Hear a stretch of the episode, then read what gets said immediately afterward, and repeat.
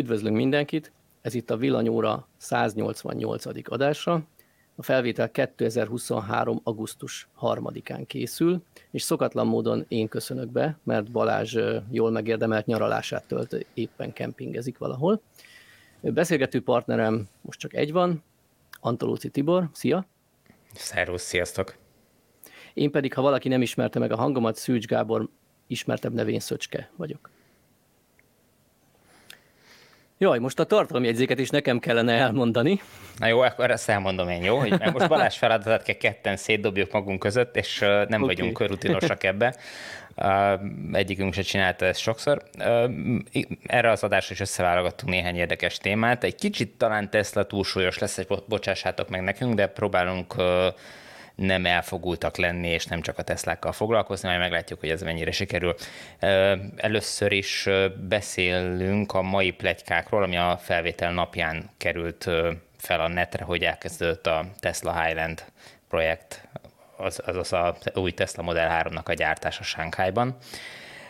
Utána superchargerekről, töltésekről, ilyesmiről lesz szó, és ezt a témát folytatjuk a, az új európai szabályozással, ami a TENTI útvonalak mentén próbálja megszabni, hogy milyen távolságokra és milyen jellegű töltők legyenek egymástól. Jön a dinamikus tarifa Magyarországra is végre úgy tűnik. Erről beszélünk egy kicsit. Szöcskének van egy új töltője, amit most tesztel, és hát talán ebben a dinamikus árazásban is hasznos lesz, majd meglátjuk. És zárásként lesz majd egy új akugyárunk Magyarországon, erről beszélünk egy kicsit.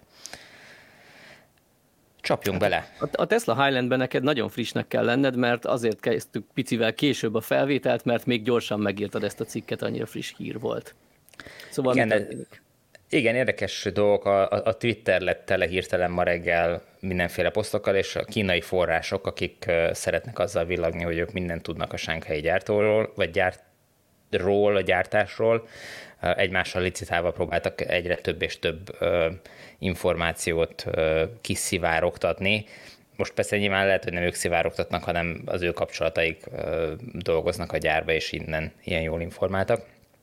De a lényeg az, hogy a, a, a végső információ, ahol most járunk per pillanat a, a felvétel időpontjában, az az, hogy már ezen a héten két napon keresztül az új Tesla Model 3-at fogják gyártani, két napig még a régit, és ugyanez várható jövő héten is, majd augusztus közepétől, 14-e környékétől, ezt többen is ezt a dátumot jelölték meg, indul a, a, a sorozatgyártás, vagy hát ez, ez még nyilván csak a felfutása lesz a gyártásnak, vagy persze a fene tudja, hogy ez mekkora váltás, és mennyire lesz visszaesés a, a gyártási mennyiségbe, de lévén, hogy itt azért strukturális változások is vannak az autóban, én úgy gondolom, hogy nem fogják tudni ugyanazt a gyártási ütemet tartani, mint, mint korábban az eddigi modellnél volt. Na szóval a lényeg az, hogy októberre várható Magyarországra is az első példányoknak a megérkezése az új típusból.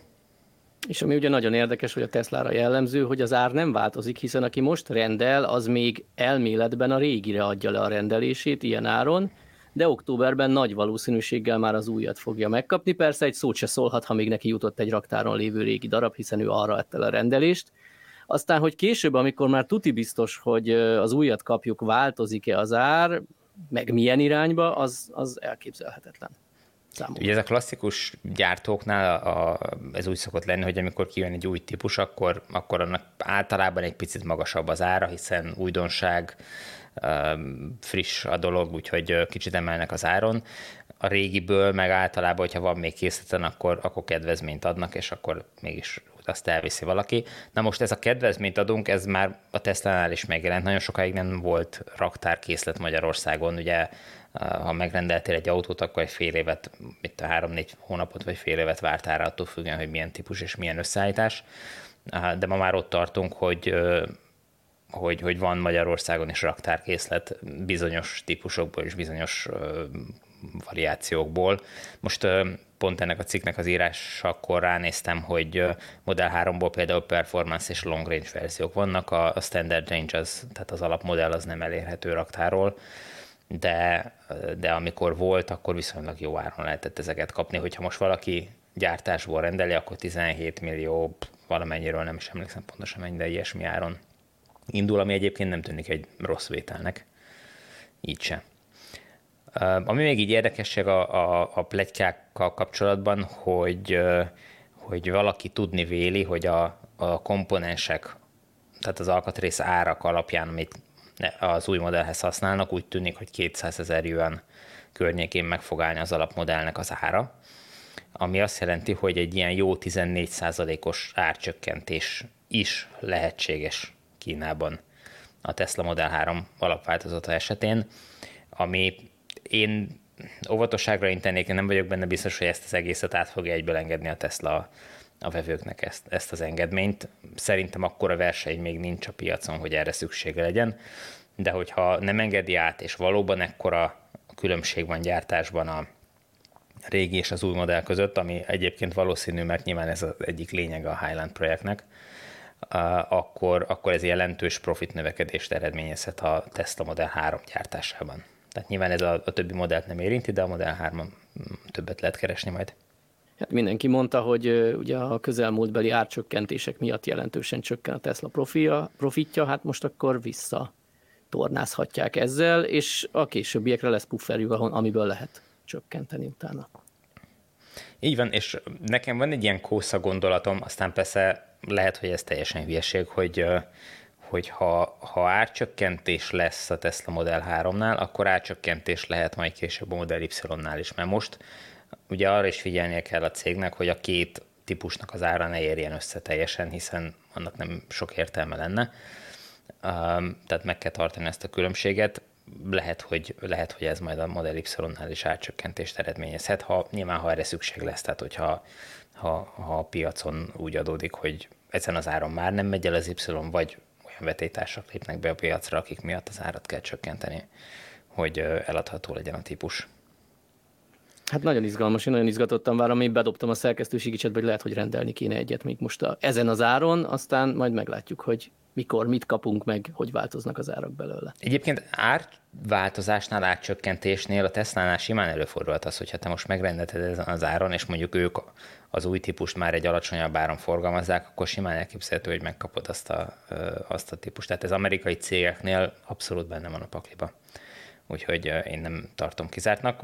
Hát figyelj, hogyha ha, ha úgy gondolod, hogy a Model X-nek mennie kell, akkor Szerintem hát ugye, ugye decemberig terveztem a Model X-el, és akkor ez októberbe érkezne meg, akkor már Na. az ott eléggé összecsúszik, csak az a baj, hogy a Model 3 az nekünk kicsit, tehát akárhogy is nézem meg, az a négy ajtósság, és ha jól tudom, a Highlandben sem lesz öt ajtós, tehát nem fog a szélvédő a hátsó ajtó. Hát ilyenről, tűnik.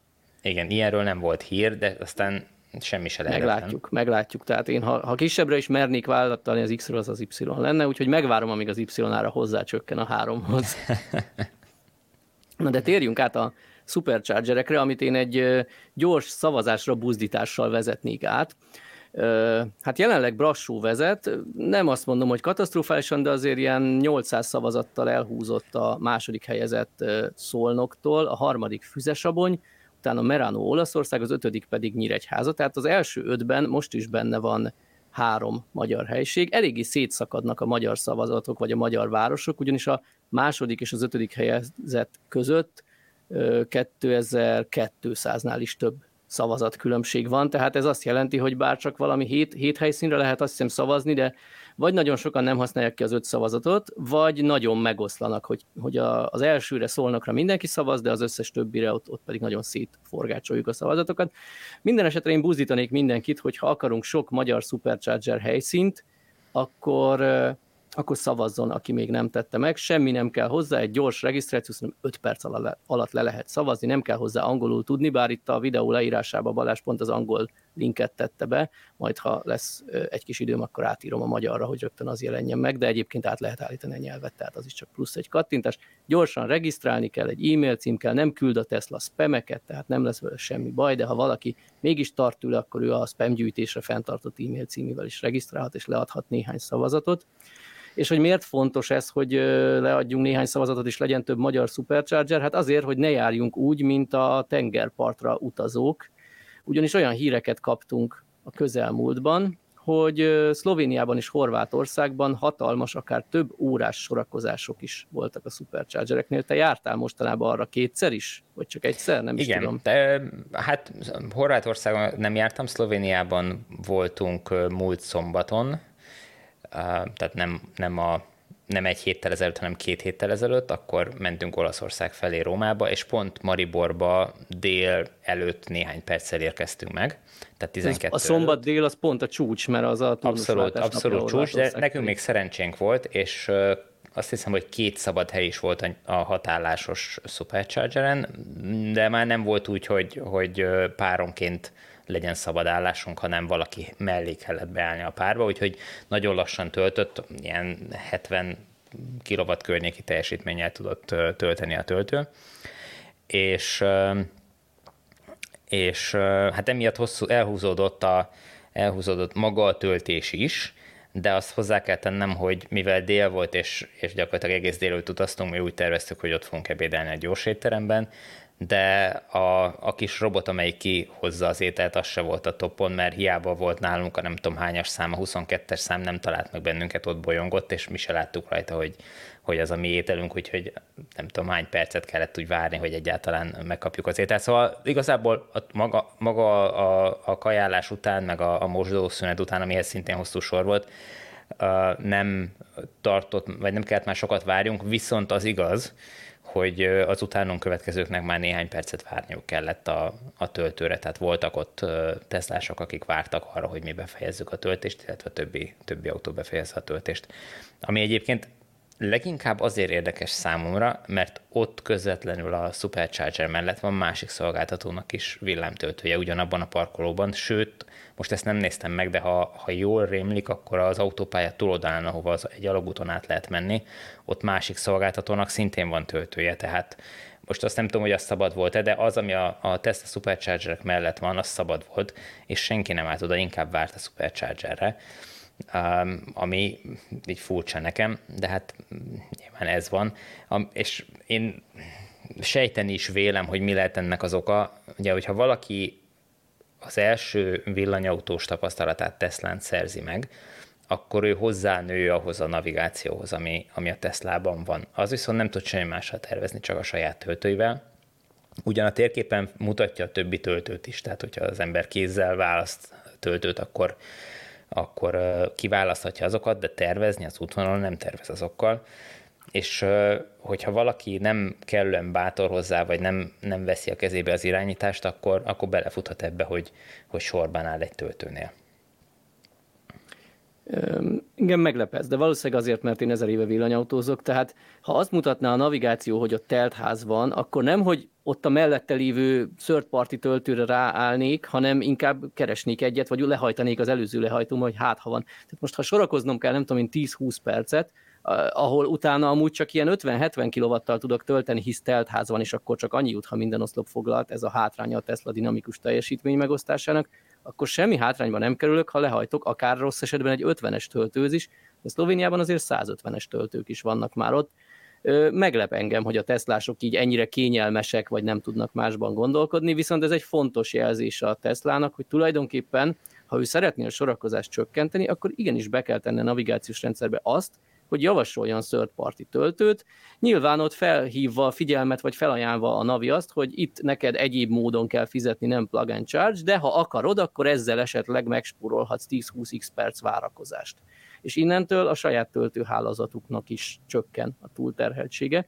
Amit ugye fontos elmondani, hogy ők most jelenleg úgy próbálnak csökkenteni, hogy július elejétől szeptember, nem július közepétől szeptember elejéig ingyenessé tették péntek estétől hétfő reggelig az éjszakai időszakot, tehát este 10 és reggel 8 között minden Teslásnak ingyenes a Supercharger.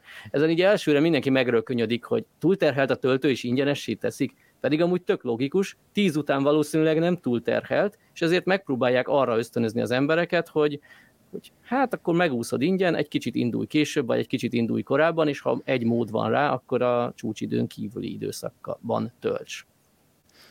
Igen, és érdekes egyébként, hogy olyat se csinál a navigáció a, a túlterhelt töltők, vagy Maribori töltő ellenére, hogy azt mondja nekem, hogy oké, okay, oké, okay, el tudnám menni Mariborig, de állj meg itt Sormásnál, és itt tölts rá annyit, hogy Mariborban ne kelljen, vagy Mariborban csak néhány percet kelljen töltened, hanem ehelyett bevisz oda, ahol csak hat töltő van, és azok is csak V2-esek, tehát hogy maximum 150 kW-tal tudnak tölteni páronként. Ennek, ennek így tényleg kevés értelme van, és gyakorlatilag, hogyha ezeket a töltőket a Tesla lecserélni V3-asakra, csak, csak ugyanezzel a teljesítménnyel, akkor már sokkal jobban járnának, mert ott sokkal dinamikusabban el tudja osztani a teljesítményt. Persze hát feltéve, ha van több nem... lekötött teljesítménye. Na igen, tehát hogy abszolút a, a, a helyes megoldás, vagy a, a, az üdvözítő megoldás az az lenne, hogyha ha ezt minimum egy 8 állásos V3-asra felfejlesztenék, és akkor lenne a, a 450 kW helyett lenne, ha jól számolom, ilyen 800 kW, amit tudnának osztozni, vagy, vagy 1000, tehát hogy egy megawatt teljesítménye, mint nagyjából tudnának osztozni a, a töltők. Hát reméljük, hogy ezen dolgoznak, illetve hát a más verzi, másik verzió, hogy még sűrítik a hálózatot, és azt mondják, hogy hogy erre a környékre több töltőt is tesznek. Egyébként ilyenre van példa, Németországban, amikor, amikor Balázsra Münchenbe mentünk, akkor az egyik helyszínen direkt lehajtottunk, mert nem hittük el a, a Tesla térképnek, hogy azon a helyszínen van két supercharger is, egymástól, mit tudom én, egy kilométer távolságra.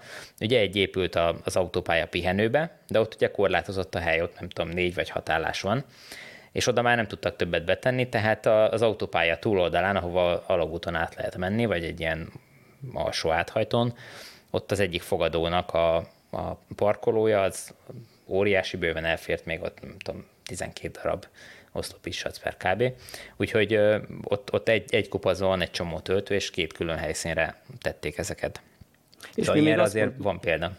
Mi még azt mondtuk a Supercharger szavazás kapcsán, hogy miért dobta be újra a Tesla siófokot, ami már nyert. Hát lehet, hogy ott is az autópálya mindkét oldalán lesz egymástól néhány kilométerre két külön állomás. Mm, egyelőre örüljünk egynek, de ha már új Superchargerek, nagyon úgy tűnik, ugye a múltkor már beszéltünk róla, hogy az Aquincumi Oceannál elkezdődött az építkezés, és most olyan fotókat láttunk, én személyesen nem láttam, hogy talán Székesfehérváron is elkezdődött. Nyilván nem tudjuk, hogy a Tesla építkezik-e ott, de azért nagyon úgy tűnik a, nem tudom, kábelcsatornák, mi egyéb csövek alapján, hogy az akár egy Tesla Supercharger is lehet. Igen, Székesfehérváron nem jártam, onnan képet kaptam egy olvasónktól, ezt is köszönjük azon nem sok minden látszott, ami alapján én teljesen biztosan meg tudjam mondani, hogy, hogy a Tesla építkezik ott, vagy sem. Viszont Aquincumhoz ma kimentem ma délelőtt, és már be van, vezet, be van húzva a, a földkábel magához a töltő helyszínhez, ahova a töltőket fogják telepíteni, és az út alatt át van vezetve 13 elég vastag cső, amiből én azt feltételezem, hogy a, a teljesítményszekrényeket azt az út egyik oldalára fogják telepíteni, és a másik oldalán lesznek a töltőoszlopok, ahova az egyenáramú kábeleket húzzák át majd ezeken a csöveken, és hogyha 13-at húztak ki, akkor abból én azt feltételezem, most nyilván ezek mind csak találgatások, de úgy gondolom, hogy nem állunk messze a valóságtól, hogy itt egy 12 állásos Tesla Supercharger készülhet, és én azt remélem, azt tippelem, hogy ezek már V4-es töltők lesznek. Na ez nagyon izgalmas, erről beszélgettünk, hogy a Tesla nem az a típus, aki kétfélét tart gyártásban, a raktárról meg ki fognak gyorsan pörögni a V3-ak. Igen, néhány hónappal ezelőtt, két hónapja jelenhetett meg Hollandiában az első ilyen állomás, akkor hú, nagy örömködés volt, hogy na, akkor van végre V4-es Supercharger, aztán azóta már megjelent Franciaországban is egy, és, a, és múlt héten, amíg Rómában voltunk nyaralni, addig bekapcsoltak Grácsban is egy új állomást, ami, ami V4-es superchargerekből áll, és hazafele jövet, ezért nem jöttünk Szlovénián keresztül, mert ha már be van kapcsolva, akkor úgy voltam vele, hogy akkor elmegyünk és kipróbáljuk ezeket az állomásokat is, úgyhogy meg volt az első V4-es Supercharger-es töltésünk is. Én abban bízom, hogy, hogy már nincs raktáron túl sok V3-as Superchargerük, azokat még a következő napokba, hetekbe elszórják valahova, úgyhogy mire itt megtörténik a bekábelezése, ide már remélhetőleg csak V4-es Supercharger fog jutni. Na, tök jó, nagyon izgalmas. A római utatokról van-e még valami érdekes mondani valód? Igazából visszatérve a sorakozáshoz, szerintem uh, annyit még érdemes megemlíteni, hogy egyszer se kellett sorbáljunk, ugye ez volt a legköz, sorbáláshoz legközelebbi szituáció, amikor, amikor teltház volt. Az összes többi töltőnél hiába volt nagy forgalom, láttunk rengeteg villanyautóst, aki hát főleg északi országokból, skandináv országokból utazott Olaszországba, az olasz tengerpartra, és de, de, de sorban állás sehol nem volt, sőt visszafele Ausztriába se. Illetve hát még, még Velence mellett az egy érdekes szituáció volt, hogy a, azt hiszem, hogy 16 állásos Supercharger-en három magyar rendszámos Tesla is töltött, amilyenken kívül kettő, tehát hogy, hogy magyarok is járnak arra villanyautóval, de abszolút ég és föld tervezés szempontjából egyébként a, az utazás egy, egy BMW-vel, meg egy Teslával. Tehát, hogy a BMW-vel is nagyon könnyű utazni villanyautóval, viszont ott szükség van az én több éves tapasztalatomra, hogy, hogy meg tudjam becsülni, hogy körülbelül meddig tud elmenni az az autó, hol kell keressek egy töltőt, milyen töltőt kell keressek, milyen applikációba, és utána azt a töltőt be kell adjam, a, vagy be kell rakjam akár az autónak a saját navigációjába, akár a, a vészbe. Ezt a és ez neked nem gond, mert rutinos vagy, Nekem ebben nem gond. bele. Igen. Igen, De meg tehát, tudjuk hogy... érteni, hogy ha valaki most villanyautót vesz, akkor azért választ Teslát, mert ott beírja Budapesten, hogy London, és az autó meg fogja neki mondani, hogy itt ennyi percet tölts. Nem biztos amúgy, hogy a legoptimálisabb lesz, a leggyorsabban ér oda, mert lehet, hogy ha ő közben megállna egy ionity ami jobb helyen van neki, praktikusabb helyen van, akkor azzal nyerhetne 5-10-20 perceket. De célba fog érni, anélkül, hogy gondolkoznia kelljen. És ebben nagyon erős a Tesla. Igen, és ez egy, egy olyan külföldi úton, ahol az ember ritkán jár, vagy, vagy talán még soha nem járt. Én soha nem voltam még Rómába. Nagyon sok helyen jártam a világban, de Rómába soha nem voltam még. És, és igazából az, az olaszországi autópályázás is egy, egy külön stresszfaktor számomra, mert, mert autó, ezek a fizetőkapuk vannak az autópályákon, sebességkorlátozások vannak, ilyen idióta 40 km per órás sebességkorlátozások, nem tudom, hogy hol fizetnek, fogalmam sincs, hogy mekkora fotóalbumot fogok a végén még kapni, hogy nem tartottam be ezeket a 40-es korlátozásokat. Tehát, hogy bőven van elég stressz ahhoz, hogy, hogy örüljek annak, hogy, hogy ezt a feladatot, hogy megtervezze a következő töltési pontot az autó, hogy ezt, ezt, ezt leveszi a vállamról, ez nagyon jó.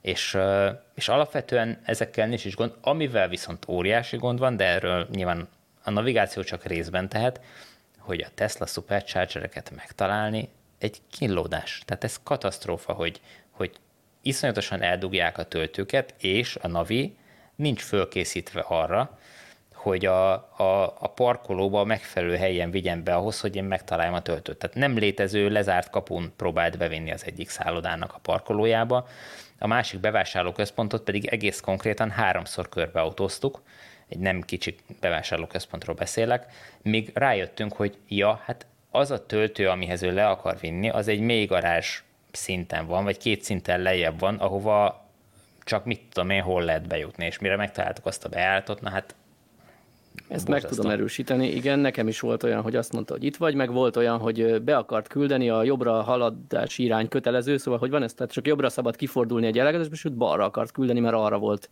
jó helyen a Supercharger, tehát egy kicsit a térképen kéne reszelgetni, hogy, hogy tényleg az a jelölő az pontos legyen, és jó úton vezessen oda, úgyhogy van még azért hova fejlődniük. Ö, mennyi nyitott Supercharger mellett mentetek el Róma felé? Láttál-e olyan BMW-ket, akik egyszerre két töltőt foglalnak a rossz oldalon lévő töltőnyben, hogy BMW-n pont jó helyen van? Az i3-on nem. Nem, nem, nem a BMW-n rossz helyen van, tehát a BMW extra helyet foglalja, hogyha ha nem jön úgy ki a lépés. Uh, így visszaemlékezve nem nagyon találkoztam más autóval tölteni superchargereken. Talán egyszer se. Ez érdekes egyébként, de, de, de nem voltak. Nem voltak Ugye autók. nincs kiírva, nem tudod, hogy mennyire voltak nyitottak azok a töltők, ahol... Igen, igen, igen. A grá... Nem biztos. Biztos akadt a közte, de nyitott, nem A Gráci hmm. nyitott, azt utólag megnéztem, meg az egyik olvasónk is írta, hogy, hogy mehettem volna BMW-vel, mennyivel, mennyivel jobb lett volna, vagy érdekesebb lett volna, ez valóban így van. De, de nem találkoztam. Amivel viszont találkoztam, az, az még szintén egy érdekesség, és a sorban álláshoz egy, egy ilyen érdekes sztori, hogy hazafelé Grác után Győrbe tervezett megállást. Na ez is egyébként érdekes, hogy ugye, hogyha ő tervezi be a, a Supercharger-t, akkor ő gondoskodik a akkumulátornak a kondicionálásáról is, tehát nekem azzal nem kell foglalkoznom. Na most ő hiába tervezte meg Grácsból Győrbe a, a megállót, a megállóval valahogy nem tervezett. Se azt nem írtak, hogy hány percet kell töltsek, semmit. Tehát, mint hogyha ő, ő oké, hogy ott van egy megállót, meg akarok állni, biztos venni egy kávét, vagy nem tudom, bármit, bár ezért ezt is mindig megkapjuk, hogy mi mit kávézunk állandóan, de hogy, hogy nem kondicionálta elő az akkumulátort. Úgyhogy ez egy, ez egy érdekes bug lehetett itt a, a rendszerben. Na mindegy, de lényeg az, hogy, hogy megérkeztem a, a benzinkúthoz, az Arabon a pihenőbe, és alig bírtam beállni a töltőkhöz, mert tömve volt a benzinkút. Nagyon komoly sorok álltak a, a kútoszlopokhoz, és miután föltettem a kocsit tölteni, le is fotóztam gyorsan, hogy mondom, majd megosztom veletek, hogy, hogy mit láttam, hogy sorá, sorállás van a benzinkúton. Majd, mikor végeztem 12 perc múlva a töltéssel, most itt csak zárójelben mindig ez ilyen mentegetőzésnek had, de nem akartam 12 percet tölteni, mert nem volt szükség ennyire, tényleg csak egy-két perc töltés kellett, de annyira fáradt voltam, hogy, hogy egy rövid alvásra szükségem volt, egy pillanatra bealudtam. Na mindegy, de hogy lényeg az, hogy mikor kiálltam onnan, akkor azt láttam, hogy mindig ugyanazok az autók állnak sorban, itt két autóval előrébb állnak a sorban, de ugyanazok az autók vannak ott a, a sorban, úgyhogy 12 perc alatt még nem kerültek sorban, sorba azok az autók, akik akkor bennálltak, amikor én beálltam tölteni. Tehát igenis Ebben kialakulhat biztos, ilyen is. sor a, a benzinkutakon is. Nem azt akarom mondani, még véletlen se, hogy a benzinkutakon ez tipikus, vagy ez a jellemző. Nem. De ugyanúgy, ahogy a, a villanyautó töltőknél föltoroltatnak ezek a sorok, ugyanúgy föl tudnak torlódni a benzinkutakon is, és hiába volt a túloldalon valószínűleg teljesen üres benzinkút, senki nem ment át oda, inkább kiállták a sort itt. Ebben biztos közrejátszik az is, hogy a kasszánál kell fizetni. Ha jó kis plug and charge lenne a benzinkúton, vagy egy applikációval lehetne fizetni, akkor ugye sokkal gyorsabban, jó tudom, vannak bankkártyás benzinkutak, de én azt hiszem, hogy nem az a 28 másodperc, mert mindig ezt kapjuk, amíg kifolyik a benzin, amiatt torlódnak fel, hanem bemegy, nézelődik, elmegy mosdóba, ott felejti a kocsit, vesz egy kávét, vesz egy hoddogot, bla bla bla, és az a vége, hogy, hogy hiába van, nem tudom én, 8 kútfej, ha csak két pénztár aktív, egy, főleg egy éjszakai órában, akkor az összetorlasztja az embereket nagyon csúnyán. Hát igen, meg ha belegondolsz, hogyha van egy sofőr, még hogyha családdal is utazik, mi, mi történik? Beáll a benzinkúthoz, a család kiszáll, elmegy mosdóba, megveszi a szendvicset, kávét, üdítőt, bármit, de a sofőr ott áll az autó mellett, ameddig bele nem folyik a benzin. És ő csak utána fog bemenni, utána kell kiállja a... Ugye szabály szerint valószínűleg nem is állhat addig el onnan. Tehát kiállja a sort a kasszánál, és akkor ő utána kezd még el mosdóba elmenni. Na most, hogyha ha ő rendes, akkor kimegy a kocsival, és arrébb áll, és, és csak utána megy vissza mosdóba. Ha meg azt mondja, hogy ő már várt eleget, most már akkor várják meg azt, hogy, hogy ő elmegy még a mosdóba, akkor még plusz az a három perc vagy öt perc, amíg ő a mostót elintézi, hogyha még esetleg ott is sorálás van, akkor több. Szóval, hogy, hogy összeadódnak ezek a percek, miközben az elektromos autónál fogod, bedugod a kábelt, és elmegy, elintézed ezeket a dolgokat. És mikor végeztél, akkor visszamegy az autóhoz, kihúzod és elhajtasz. Tehát, hogy nincsenek ezek az extra várakozások beépítve a rendszerbe, amik nyilván szerencsés esetben a benzines autóknál vagy dízeles autóknál sincs, mert hogyha tök üres a benzinkút, akkor bemegy, és tényleg csak annyi, ameddig, ameddig tartott az egész, annyit ö, kell várnod, vagy annyit, annyi a kieső szünet, de, de ha, ha egy pici torlódás is van, akkor ez nagyon gyorsan sok is tud lenni. Ami még, bocsánat, ami még így eszembe jutott, ezt, ezt uh, szerintem már beszéltünk erről, de, de ezt, ezt ki kell emelni, hogyha valahol van 12-16 töltőoszlop, és mondjuk egy átlagos töltés az 20-25-30 perc, akkor az azt jelenti, hogy néhány percenként átlagosan cserélődni fognak az autók. Tehát, hogy, hogy egy-egy töltőoszloptól el fog menni egy autó, még akkor is, hogyha teltház van, hogyha én egy teli ö, töltőhöz érkezek, és én vagyok a következő, aki sorra kell kerüljön, akkor nagy valószínűséggel ilyen átlagosan két-három perc belül sorra fogok kerülni. Míg a benzinkutaknál az a jellemző, úgy szoktak az, emberek sorba állni, hogy nem a teljes benzinkúthoz állnak sorba, és az első szabad helyre fognak odaállni, hanem kiválasztanak egy oszlopot, és odaállnak be, hogyha, hogyha ott valaki olyan tölt, aki bénázik valamiért bent, és még lottót is ír, és még, és még autópályamatricát megkap a sorsért, akkor te megszívtad, mert, mert egy rossz sorba álltál.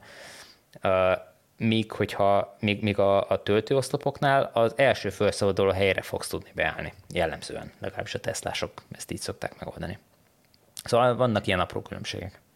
Ha már nem Tesla töltés, volt nektek egy BMW-s utatok erről, tudsz valami érdekeset mondani? Milyen volt BMW-t tölteni Tesla töltőn? Ja, a, a, a, Müncheni. a Müncheni út, a Müncheni út, mert ugye korábban... Az már régebben most... volt, de szerintem nem beszélgettünk erről podcastben, én azt hiszem. Igen, tehát hogy, hogy a, a BMW-vel is voltunk Olaszországban, egy észak-olaszországi, svájci körutat csináltunk a BMW-vel, és abszolút könnyű volt maga az utazás azzal, és amit mondtam korábban, hogy, hogy ott a tervezés volt egy, egy picit bonyolultabb.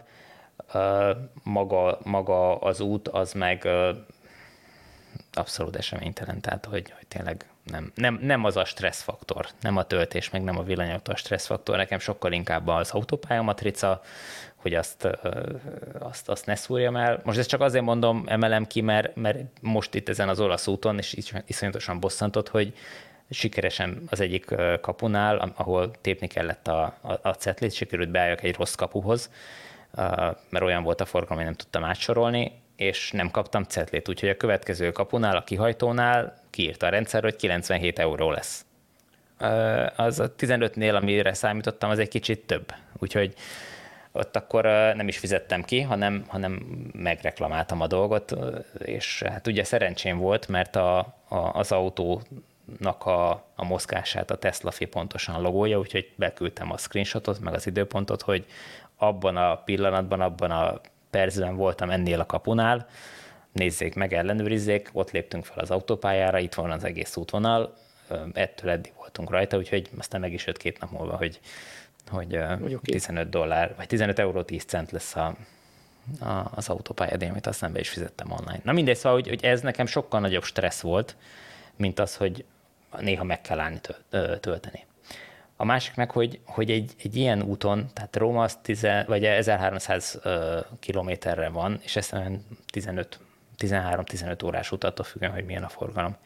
Nem az a 20-30 perces töltés a sok vagy, fél, vagy mit tudom, akár 40 perces töltés, mert Mariborban egy kicsit hosszabb volt emiatt a lassú töltő miatt a töltés. Nem, hanem maga az út iszonyatosan hosszú, és iszonyatosan sok. Tehát azt végülni, az a, az, az iszonyú fárasztó és, és unalmas. Én nem vagyok az éjszakai utazás híve, de hogyha teljes önvezetés megérkezik, akkor lehet, hogy kipróbálom majd. Igen, az lehet egy opció. Abszolút. Na de nem skizofrén érzés a Supercharger dugni a BMW-be? Ö, nem. nem, nagyon jók, viszont, viszont ugye pont azzal, hogy te, te ezeket a töltőket használod, és ugye nem Teslával használod, ezzel pont elveszik az a, az, az előny, ami az ökoszisztémából adódik. Én, én most döbbentem erre rá, hogy, hogy és a, a cikkben, amit, amit írtam erről, abba bele is írtam, hogy ez pont olyan, mint Windows-ra használni az iPhone-t hogy tök jó az iPhone, megkapod azt a, azt a jó kezelőfelületet, meg, meg minden, de, de nem kapod meg azt az extrát, amit, amit a, a macOS-sel használva. Most csak egy példát mondok a macOS-nél mennyire, ami, ami nekem nagyon tetszik, hogy, hogy ha, be kell lépjek mondjuk az Amazon Web Services-re, akkor ott kétfaktoros autentikáció van, és a, egy ilyen kódgenerátorral a telefonomon kell generáljak egy, egy mit tudom, hat számjegyű kódot. És azt normál esetben nekem a telefonról át kéne gépelnem a, az Amazonnak a weboldalára ahhoz, hogy be tudjak lépni. A, az iPhone-on legenerálom a kódot, rábökök a kódra, az vágólapra kerül, az abban a pillanatban vágólapon van a számítógépemen is, és a számítógépen csak egy Ctrl V-t nyomok, és ott van a szám. Majd megkapod a Windowsosoktól, hogy Androiddal tudja ezt a Windows, azt hiszem. Tehát szerintem iOS-szel nem, de talán, talán Android és Windows között működik ez az átvitel. Okay, de amúgy de ezek, tényleg nagyon jó, persze. De ezek ökoszisztémák, amik, ami a BMW meg a Tesla relációjában nem működnek. Tehát, hogyha uh-huh. egy tudok BMW-t tölteni egy Tesla töltőn, de a BMW-nek a, a navigációja nem fog számolni azzal a Tesla töltővel. A BMW-nek a navigációja nem fogja megmondani, hogy hány percet kell majd ott töltsek azon az oszlopon, mert egyszerűen nem tud róla, nem, nem tud oda navigálni, nem tudja az egészet úgy megtervezni, és ez a Teslában, a saját navigációjában nagyon jól megvan. És, és nincs plug and charge, ami nagyon fontos, de cserébe megvan a hátrány, hogy le kell hajtanod, mert azért valljuk be, a Tesla superchargerek többsége az nem közvetlen autópálya pihenőben van. Ez Ellentétben egyéb töltőkkel, ugye ha ott egy benzinkút üzemeltető, nem tudom, Shell kúton a Shell Recharge, az nyilván ott lesz helyben, és akkor igen, tudom, hogy az csak egy kilométer kerülő, na de egy kilométer lefelé, egy kilométer visszafelé, ott keresgélet, bla bla bla, a végén simán lesz egy 10-15 perc belőle. Igen, tehát a, aki, aki ezt kritizálja, annak abszolút igaza van. Tehát teljesen, teljesen jogos ez a, ez a felvetés, hogy ezzel rengeteg idő megy el, rengeteg extra kilométer, meg, meg tényleg stressz, hogy nem találod, meg nem tudsz behajtani, nem biztos, hogy éjszaka olyan szolgáltatásokat kapsz az adott helyszínen, mint amit mondjuk egy benzinkúton alapvetően elvárunk, és tudjuk, hogy meg fogjuk kapni.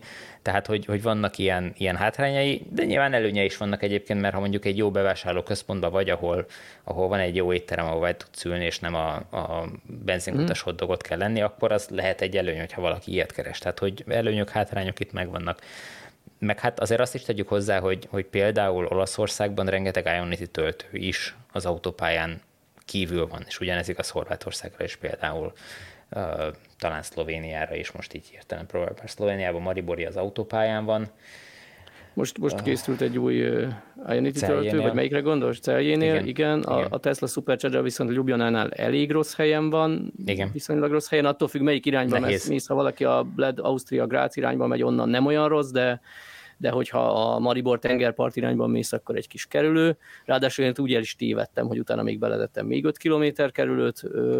Ja, igen, ezek a igen. hátrányok megvannak. Bled, Blednél mondjuk pont jó helyen van a, az Ionity töltő. Ott még nem jártam. Ott Már abszolút autópálya pihenős mindkét oldalon, két-két töltővel, úgyhogy ö, ezek jók, de, de nagyon sokszor az Ionity töltőköz is ugyanúgy le kell menni Olaszországban, az egyik ö, egyik töltőnél ugyanabban a parkolóban volt a, a, a ugyanannak a bevásárló központnak a parkolójában volt a Tesla Supercharger is, meg az Ionity töltő is, tehát hogy nem előny egyik vagy másik. Ez amúgy a legjobb, mert akkor, hogyha a sok kezdő Teslásod sorakozik, akkor te vigyorogva átállsz, és a BMW kártyával elindítod, és amíg ők fél órát sorakoznak, addig te réges-rég tovább mentél, és csak lesnek, hogy a fene meghekkelte a rendszert. Na de mennyire jó lesz nekünk, hogyha a főútvonalak, a Tenti útvonalak mentén 60 kilométerenként lesz olyan töltő, ami legalább 600 kW-os, és itt ugye egy kicsit mindenki azt hinné az első kommunikáció, hogy 600 kW-os töltők lesznek, hát eddig csak 350-esek vannak. Nem, ez az állomásra vonatkozó előírás, és az van hozzá előírva, hogy dátumtól függően, meg útvonaltól függően legalább egy vagy legalább két 150 kW-os oszlop kell, hogy legyen. Tehát ez azt jelenti, hogy ha csak 150-eseket tesznek le, és 600 kW a minimum, akkor legalább négy autó tölthet egyszerre, de ha lesz azok közt 50-es, vagy esetleg dinamikus teljesítmény megosztású, vagy a 600-as minimumot nem veszik egyben maximumnak is, akkor, akkor négynél több tölt, autó is töltődhet egyszerre.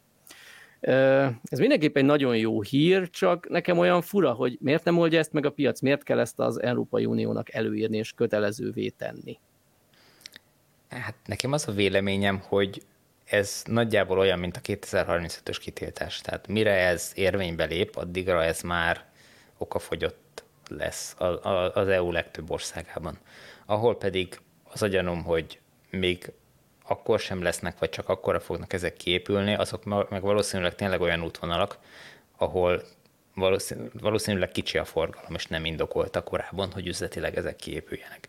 Már, már gyakorlatilag Magyarországon is ott tartunk, hogyha ha megvalósulnak 2024 végére a CEF2-es Európai Uniós támogatásból finanszírozott töltők a Mobility-nek lesz ilyen, az EON-nak lesz, ugye az EON volt az első, amelyik most átadta az első cég és Fehérváron egy Aldinak a parkolójában. A Shell-nek képülnek a töltői, a román Petrom ÖMV uh-huh.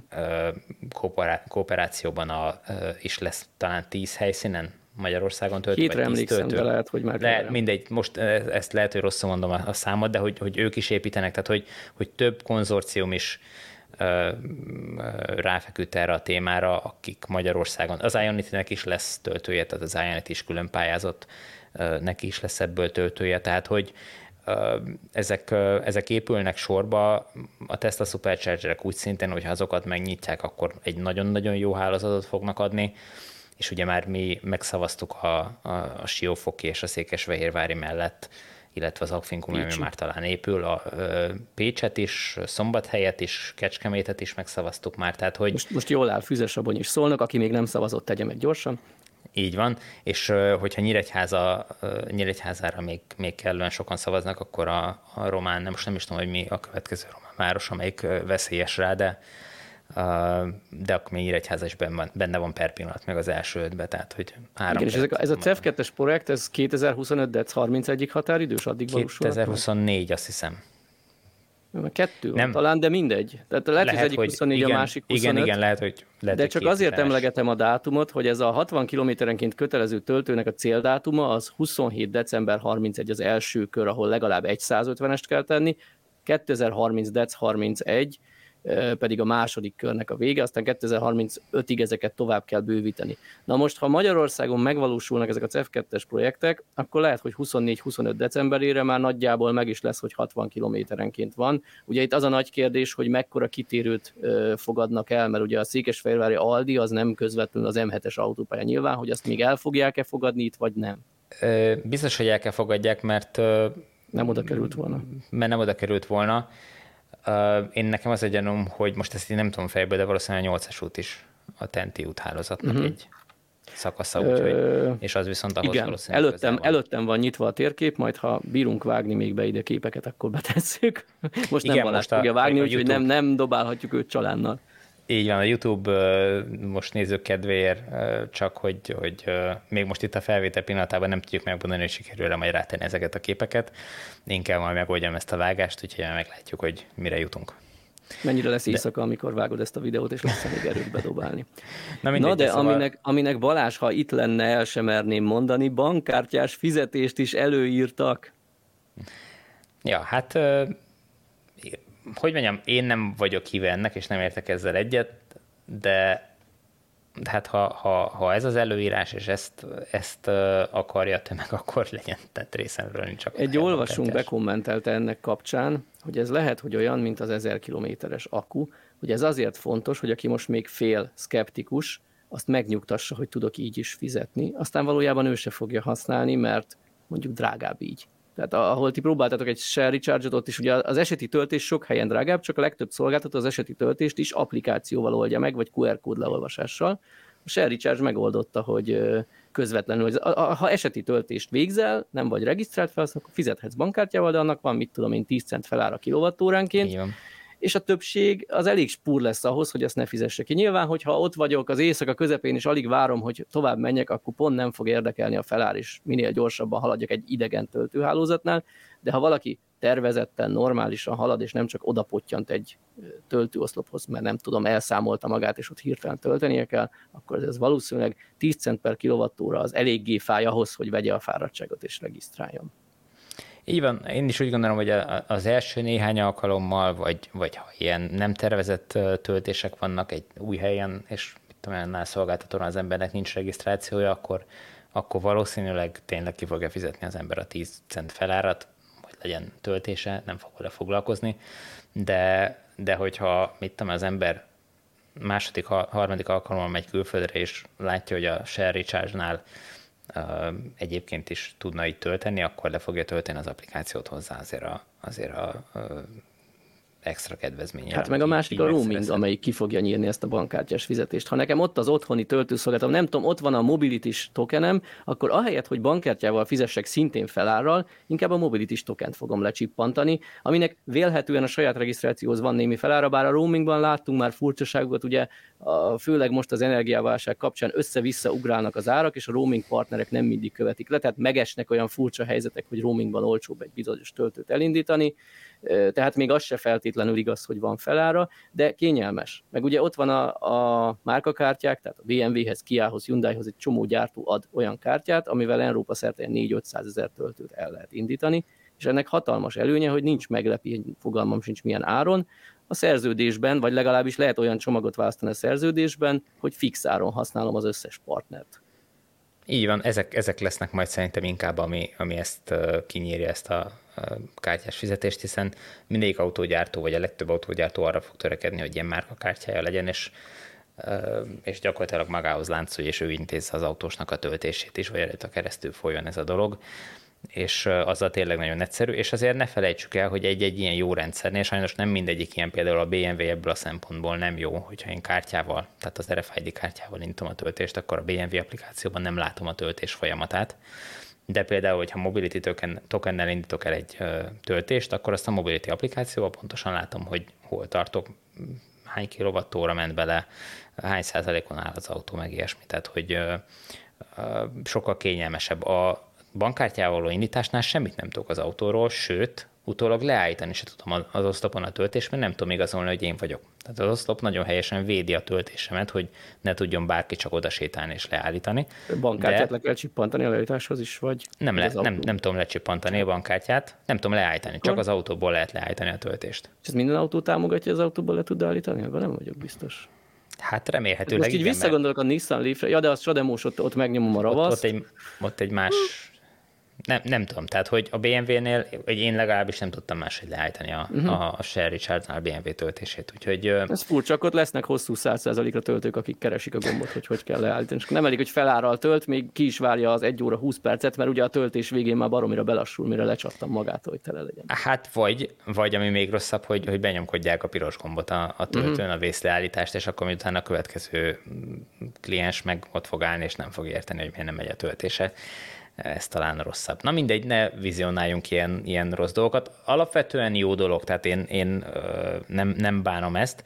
Azt viszont hozzá kell tenni, hogy ott, ahol ezek meg fognak várhatóan jelenni, meg ahova előírják, a, DC oszlopok, ott ez tök jó, és bele is fér talán még a költségbe, nem dobja meg annyira egy töltőoszlopnak az árát, viszont az AC oszlopoknál, amik az igazi szívást jelentik, az ott, ott ez gyakorlatilag kivitelezhetetlen. És most kétszer is belefutottam Olaszországba, két különböző régióban két különböző célállomást töltőt akartam igénybe venni, az egyik Veronában, a másik San Marinova volt, és mind a két helyen ugyanabba a vacak valószínűleg olasz fejlesztésű applikációba, de két külön skinnel volt, de ugyanazok a kérdések, ugyanaz a, a menete volt az egésznek, kellett regisztrálják ahhoz, hogy, hogy tudjak tölteni, és elment vele egy negyed órám legalább, mire beregisztráltam, mert a cipő mérete még mindent meg kellett adni.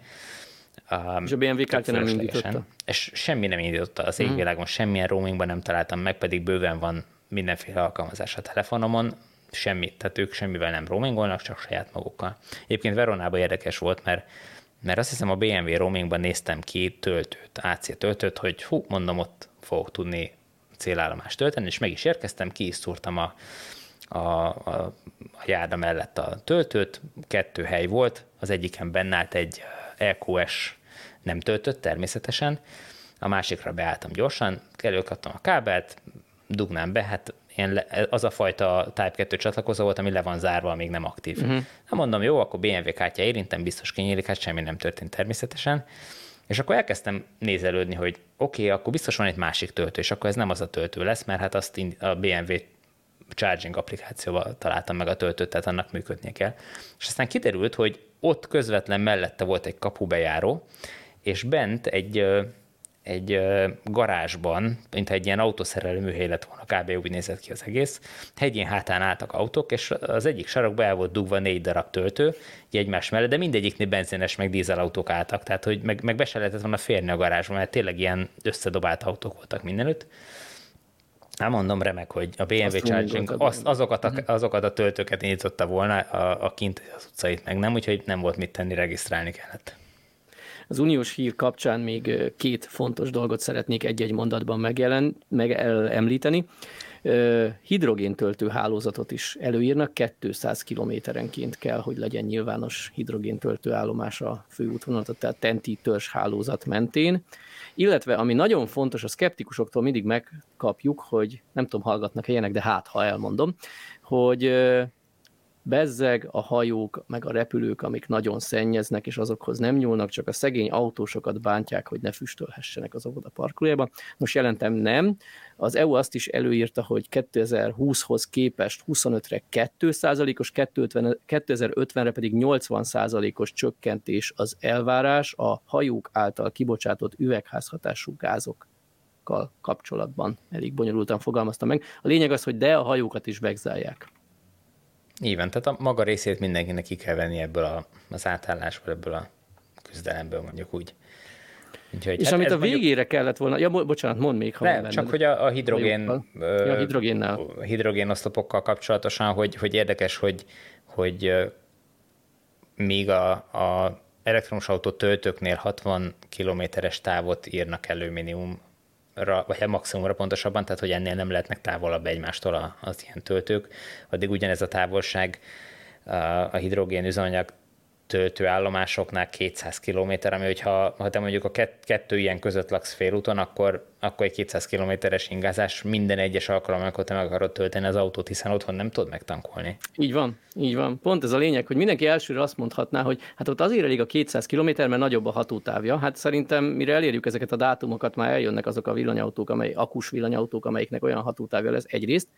Másrészt ugye azt ne felejtsük el, hogy az elektromos autóval a tulajdonosok túlnyomó többsége minden nap, ha akar, teli akuval indul útnak, tehát a nyilvános töltők töltésekre sokkal kevesebb alkalommal van szüksége, mint a hagyományos autó tankolására. De hidrogént nem tudunk otthon tankolni, legalábbis jelen tudásunk szerint ha technikailag meg is oldható, vélhetően jogi akadályai lesznek, mint ahogy nem tudom én, van, aki a földgázcsőre cuppan rá a CNG-s autóját otthoni kompresszorral megtekerve, amit azért a hatóságok erősen üldöznek joggal, mert azért nem olyan könnyű ezt biztonságosan megoldani, és egy 700 bár nyomású hidrogén tartálynak se örülnék, hogyha itt a szomszéd a saját kis garázsában a saját készítésű kompresszorával ott, ott tankolgatna. Én, én el tudom képzelni, hogy ez a jövőben technológiailag is, meg, meg, meg biztonság szempontjából is kivitelezhető, hogy tehát meg fogják tudni oldani, hogy akár egy otthon, vagy technikailag meg tudják oldani, hogy akár legyen neked egy otthoni, nem tudom, hidrogén előállító üzemed, ami a napelem fölösleges áramából előállít hidrogént, de, de azt nehezen tudom elképzelni, hogy ez gazdaságilag életképes legyen, és, és, és megérje ilyet neked otthon a saját felhasználásodra telepíteni. Tehát tényleg nem túl valószínű az, hogy, hogy, hogy ilyen kiépüljön. Így viszont minden egyes töltésnek nyilvános hidrogéntöltő állomáson kell megtörténni magyarul, ahhoz, hogy te meg tudj venni otthoni Miskolc környéki használatra egy ilyen autót, akkor minimum Miskolcon kell, hogy legyen egy töltő tőled, nem, nem messzebb, mint 10 kilométerre. Így, így Mert... van, hiszen az nem komfortos, hogy minden 600 kilométerbe autózzak százat, hogyha és, 50-enként van töltő. És azt azért tegyük hozzá, hogy ez nem 600 km, tehát hogy ez pont ugyanúgy 600 km, mint a villanyautóknál a 600 km-es hatótáv. Tehát, hogy a, igen, a Tesla Model 3 long range-nek a hatótávja az ilyen 600 km körül van, de nem lehet vele elmenni 600 km-t, hogyha te autópályán megy. Tehát, hogyha te 400-at ideális körülmények, vagy 450-et elmegy vele, akkor, akkor már tök jó vagy. Úgyhogy ugyanez van a, hidrogénes autóknál is, tehát azok sem mennek el 600 kilométert egy töltéssel. Tehát, hogyha te neked el kell, nem tudom, Debrecenbe menned minden egyes töltésre, akkor gyakorlatilag mire oda-vissza megjárod, már mehetsz is vissza. Mm. És a nagyobb városokban valószínűleg kerül majd hidrogén töltőállomás előbb vagy utóbb, de azért a nagyobb várostól 20-30-40 kilométerre falvakban is élnek emberek, akik nem feltétlenül akarnak minden 600 kilométerben egyszer beutazni a nagyvárosba, és akkor tölteni is. Na engedjük el a hidrogén, mert nagyon messzire vezet. Azt akartam mondani, hogy elrontottam a sorrendet, mert a most következő témát kellett volna végére hagyni, mert szerintem nagyon pozitív. Na, akkor cseréljünk, hát semmi, nincs kövevésve. Á, de így van, így van felépítve a fejemben az egész vázlat, úgyhogy én nem tudok cserélni, lehetetlen, de nem baj, mert közepén is lehet kacagni, meg örömködni. Szóval az a lényeg, hogy beszélgettünk az elmúlt hetekben, bár lehet, hogy pont akkor te szabadságon voltál, hogy Nyugat-Európában már előfordult, hogy a villanyautós nem, hogy feltöltötte otthon az autóját, de még kapott egy tudom én, 10-20 eurót zsebbe azért, mert olyankor töltötte fel, amikor épp negatív volt az áramtősdén az áramár, és ez náluk eljut a végfelhasználóig. Nálunk ugye Cégeknél még csak-csak van, ha nem is dinamikus árazás, de változó árazás, bár ennek inkább isszák a levét, mint élvezik a előnyét jelenleg a cégek de a lakosságnál végképp kőbe van vésve a 37 és 70 forint, attól függően, hogy 2500 vagy fölött, alatt vagy fölött fogyasztanak évente kilovattórában. Na de most véleményezésre kitett kormány, hát halkan mondom, mert nem tudom, hogy milyen, milyen szervezet tette ki pontosan.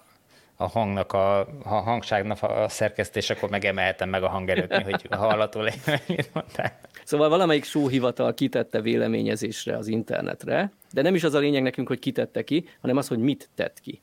Azt tették ki, hogy bár a rezsicsökkentett 2500 per év marad, ezt majd technikailag jól feladja a leckét a szolgáltatónak, de ha te akarsz, szerződhetsz majd 2025 közepétől már akár olyan tarifára, ahol dinamikusan változik az ár számodra. Szerintem mondjuk el, hogy hogy működik ez Nyugat-Európában jelenleg, mert valószínűleg a többség el se tudja ezt képzelni. Úgy működik, amennyire tudom, majd az olvasók vagy a külföldön élő hallgatók kiavítanak, hogyha tévedek, hogy előre minimum egy, esetleg néhány napra felteszik az internetre, hogy mondjuk holnap 15 perces bontásban melyik negyed órában mennyibe fog kerülni nekem az elektromos energia otthon. És én ezzel az információval azt kezdek, amit akarok. Fogyaszthatok úgy, mint eddig, és akkor majd a hó végén kapok egy számlát, ami ilyen kis szegmensekből vagy szeletekből fog összetevődni, de ha én tudatos fogyasztó vagyok, akkor beidőzíthetem a mosó, mosogató, szárítógépet, amit este vacsora után bepakoltam, hogy holnap délben kezdjetek el dolgozni, srácok, mert akkor még pénzt is kapunk a mosogatásért, vagy hát nyilván azért az, hogy pénzt is kapunk, az viszonylag ritka, de jelentősen változik. Tehát ha este hatkor mosogatunk a mosogatógéppel, az háromszor annyiba kerülhet, mint hogyha délben, amikor a napelemek csúcson termelnek. Egy mosó-mosogatógépnél ez, ha szemmel látható is, azért nem egy jelentős összeg, mert mit tudom én, ilyen 1-2 kilovattórákról beszélhetünk egy nagy mosásnál, főleg, hogyha magas hőmérsékleten mosunk, de egy elektromos autó töltésénél azért, ha ott egy sessionbe bele csűrünk 30-50 kWh az autóba, akkor ott már azért szemmel látható összegről lehet szó. Szóval szerintem nagyon jó lesz ez nekünk, én nagyon várom. Nekem vegyes érzéseim vannak ezzel kapcsolatban. Azt tegyük, mielőtt megyünk hozzá, tegyük hozzá, hogy um, ez jellemzően, ahol ilyen tarifák léteznek, az úgy szokott működni, hogy választhat a fogyasztó, tehát nem kötelező mindenkinek ezekbe a tarifába átlépnie. Többnyire elérhető, akár annál a szolgáltatónál, akár másik szolgáltatónál fix tarifa, ahol a nap minden szakában ugyanannyiért lehet ö, áramot kapni. Ott nyilván ugyanezt a kiegyenlítést, a, ezt a kockázatot a szolgáltató vállalja, és ő építi be az árba, tehát ő olyan árat fog mondani ö, arra az időszakra, ami elő tudja vállalni az ingadozás kockázatát. Ö, amitől én egy kicsit félek, az, hogy, hogy mennyire fogunk mi tudni erre átállni a valóságban. Tehát, hogy oké, okay, az autónál az viszonylag tiszta sor, mert... Legalábbis ha otthonról dolgozol, vagy a munkahelyeden is van ilyen tarifa. Igen, de, de ugye itt ami, ami a másik oldala ennek, az egyik oldala az, hogy ha, ha nappal töltesz, amikor, amikor napenergia van, és, és túltermelés van, akkor nyilván még akár pénzt is kereshetsz vele.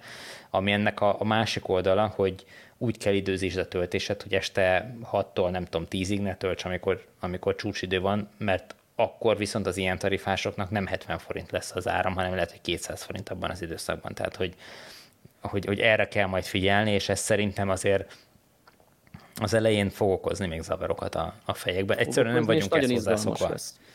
Nem, nem De... vagyunk ezt hozzászokva. Nem azért, mert ez nem kivitelezhető, egyszerűen nem így vagyunk trenírozva. Így van, de, de aki újító, kedvű, lelkes, annak brutál jó lehetőségeket nyit meg. Tehát például megtérülővé teszi az otthoni akut, Főleg, ha esetleg Abszolút. még arra is lehetőséget adnak, hogy mint napelemes, én ne délbe termeljek vissza, hanem délbe feltöltöm a saját otthoni akumat, mert mondjuk nem otthonról dolgozok, és az automat nem tudom, majd este hatkor, amikor durva ára van, akkor szépen visszacsorgatom a szomszédoknak, akik kevésbé tudatosak, mint én pöhő, és akkor én, én nyúlom le ezt a szabályozási díjat, vagy nem is tudom, ami az, aminek azért komoly ára lehet. Tehát, tehát megnyílnak itt a tudatos vevőknek, fogyasztóknak nagyon jó lehetőségek. Hát igen, kérdés, hogy, hogy a visszatöltött áramot hogy fogják ilyenkor elszámolni. Tehát, hogy, hogy erre, erre lesz-e külön lehetőség, hogy te ilyenkor visszatölts, mert egyébként viszont senki nem gát, tudja meggátolni tulajdonképpen, hogy te úgy csinálj, mint hogyha, te, mint hogyha a te napelemed még este hatkor is maximum termel. Hát nyugati hát, fekvésű pont. Így van, ki tudja azt ellenőrizni, hogy neked a, a, a napelemed az, az hogy termel. Uh, egész nyugodtan mehet az az áramakkumulátorból is. Itt az a kérdés, hogy megéri-e majd, mert lesz rá uh, megfelelő tarifa. Tehát sok kérdés van, és nyilván ez még nem egy törvény, hanem ez csak egy tervezet, amit Amit véleményezni lehet, tehát ha valaki akar hozzászólni, hát vagy vélhetően nem magánszemélyek fognak itt most százával hozzászólni, de kompetens egyesületek, szervezetek, most hát nem, nem mondom, hogy az elmobnál keresek valakit, aki olvassa át és küldje be a véleménycsomagját, de amúgy jó lenne. Igen, igen. Hát meglátjuk, hogy, hogy mi lesz ebből. Ugye ezt, erről már sokszor beszéltünk, mi várjuk ezt, szeretnénk, mondom, vannak fenntartásaim, meg majd kell egy jó töltő hozzá, ami tudja ezeket a tarifákat kezelni, és automatikusan elkezdi állítgatni a töltést. Igen, én most tesztelek egy nagyon jó töltőt, vagyis hát még nem tudom, hogy nagyon jó mert még olyan régen nem tesztelem, de eddig abszolút pozitívak a véleményeim. Ugye én rengeteget panaszkodtam, nem csak barátaimnak, hanem nagy nyilvánosság előtt elkövetve a villanyautósok.hu hasávjain arról, hogy nálunk volt egy ilyen 6-7 év boldog napelemes időszak, amíg minden szuperül működött, majd olyan durván két éve jöttek a problémák, és megszaporodott a környéken a napelemek száma, és ennek megfelelően a hálózat nem bírta fogadni a visszatermelés napközben, amikor fogyasztás nem volt az adott trafókörzetben. Magasra szökött a feszültség, ettől lecsattogott az inverter, ez mostanra nálunk olyan mértékig romlott, annak ellenére, hogy ősszel volt egy hálózatfejlesztés tavaly ősszel, hogy most jelenleg körülbelül a felét termeli az én egyik régebbi napelemes rendszerem, mint újkorában. És nem, ez nem a degradáció, egyszerűen olyan sok órát áll napközben, amikor a legjobban termelne, mert a hálózat nem bírja befogadni. Na most erre én télen elkezdtem egy ö, olyan projektet, hogy találtam egy ö, ilyen konnektoros Wi-Fi-n vezérelhető, nem tudom, kínai cuccot, amit lehet kapcsolgatni és programozni, aminek van egy olyan funkciója, hogy feszültség függően tud kibekapcsolni, és én erre rátettem egy hősugárzót, hogy ahelyett, hogy leáll az inverter, inkább fűtse a házat, mert télen még fűteni kellett, de amikor erről írtam már, akkor is panaszkodtam, hogy na de nyáron nem kell fűteni, a klíma nem fogyaszt annyit, az hiába teszem rá, meg amúgy nem is nyírnám ki azzal, hogy ráteszem a kis kínai konnektorra, kéne ezzel kezdeni valamit. És van Magyarországon egy új töltő fejlesztő cég, jól mondom? Volti névre Szerintem hallgat a töltőjük, és ők olvasták az én cikkemet erről, és megkerestek, hogy hát ők befejlesztenék ezt a feszültség követő töltés szabályozás funkciót a töltőjükbe, és kaptam tőlük tesztelésre egy hát prototípusnak nevezhetjük, nem tudom, ne, szerintem, szerintem már nem, ugyanezt fogja tudni a sorozatgyártású töltő is, de ez még talán ilyen hát elszériában, vagy kis szériában. A is kis szériás, de már gyakorlatilag úgy néz ki, mint a végső. Abszolút ugyanúgy néz ki, mint uh-huh. a mhm. végtermék. Hát nyilván én nem értek hozzá, lehet, hogy a belsejében még van, ami másképp van megvalósítva, mert nem tudom, tanultak közben, hogy valamit jobban, ügyesebben is lehet csinálni, és a sorozatgyártású modellben másképp fog működni, de tökéletesen működik az enyém is, nincs vele semmi probléma és egy ideje már tesztelgetem, még rengeteg tapasztalatom nincs, mert pont úgy alakult, hogy olyankor kaptam meg, hogy nálunk házfelújítás volt, és akkor így le kellett csapnom az invertert a falról, mert hőszigeteltek, meg elmentünk nyaralni, meg mindent. Tehát a lényeg az, hogy hiába van itt egy hónapja, még alig bírtam tesztelgetni, meg jártam az ingyen supercharger ugye a tesla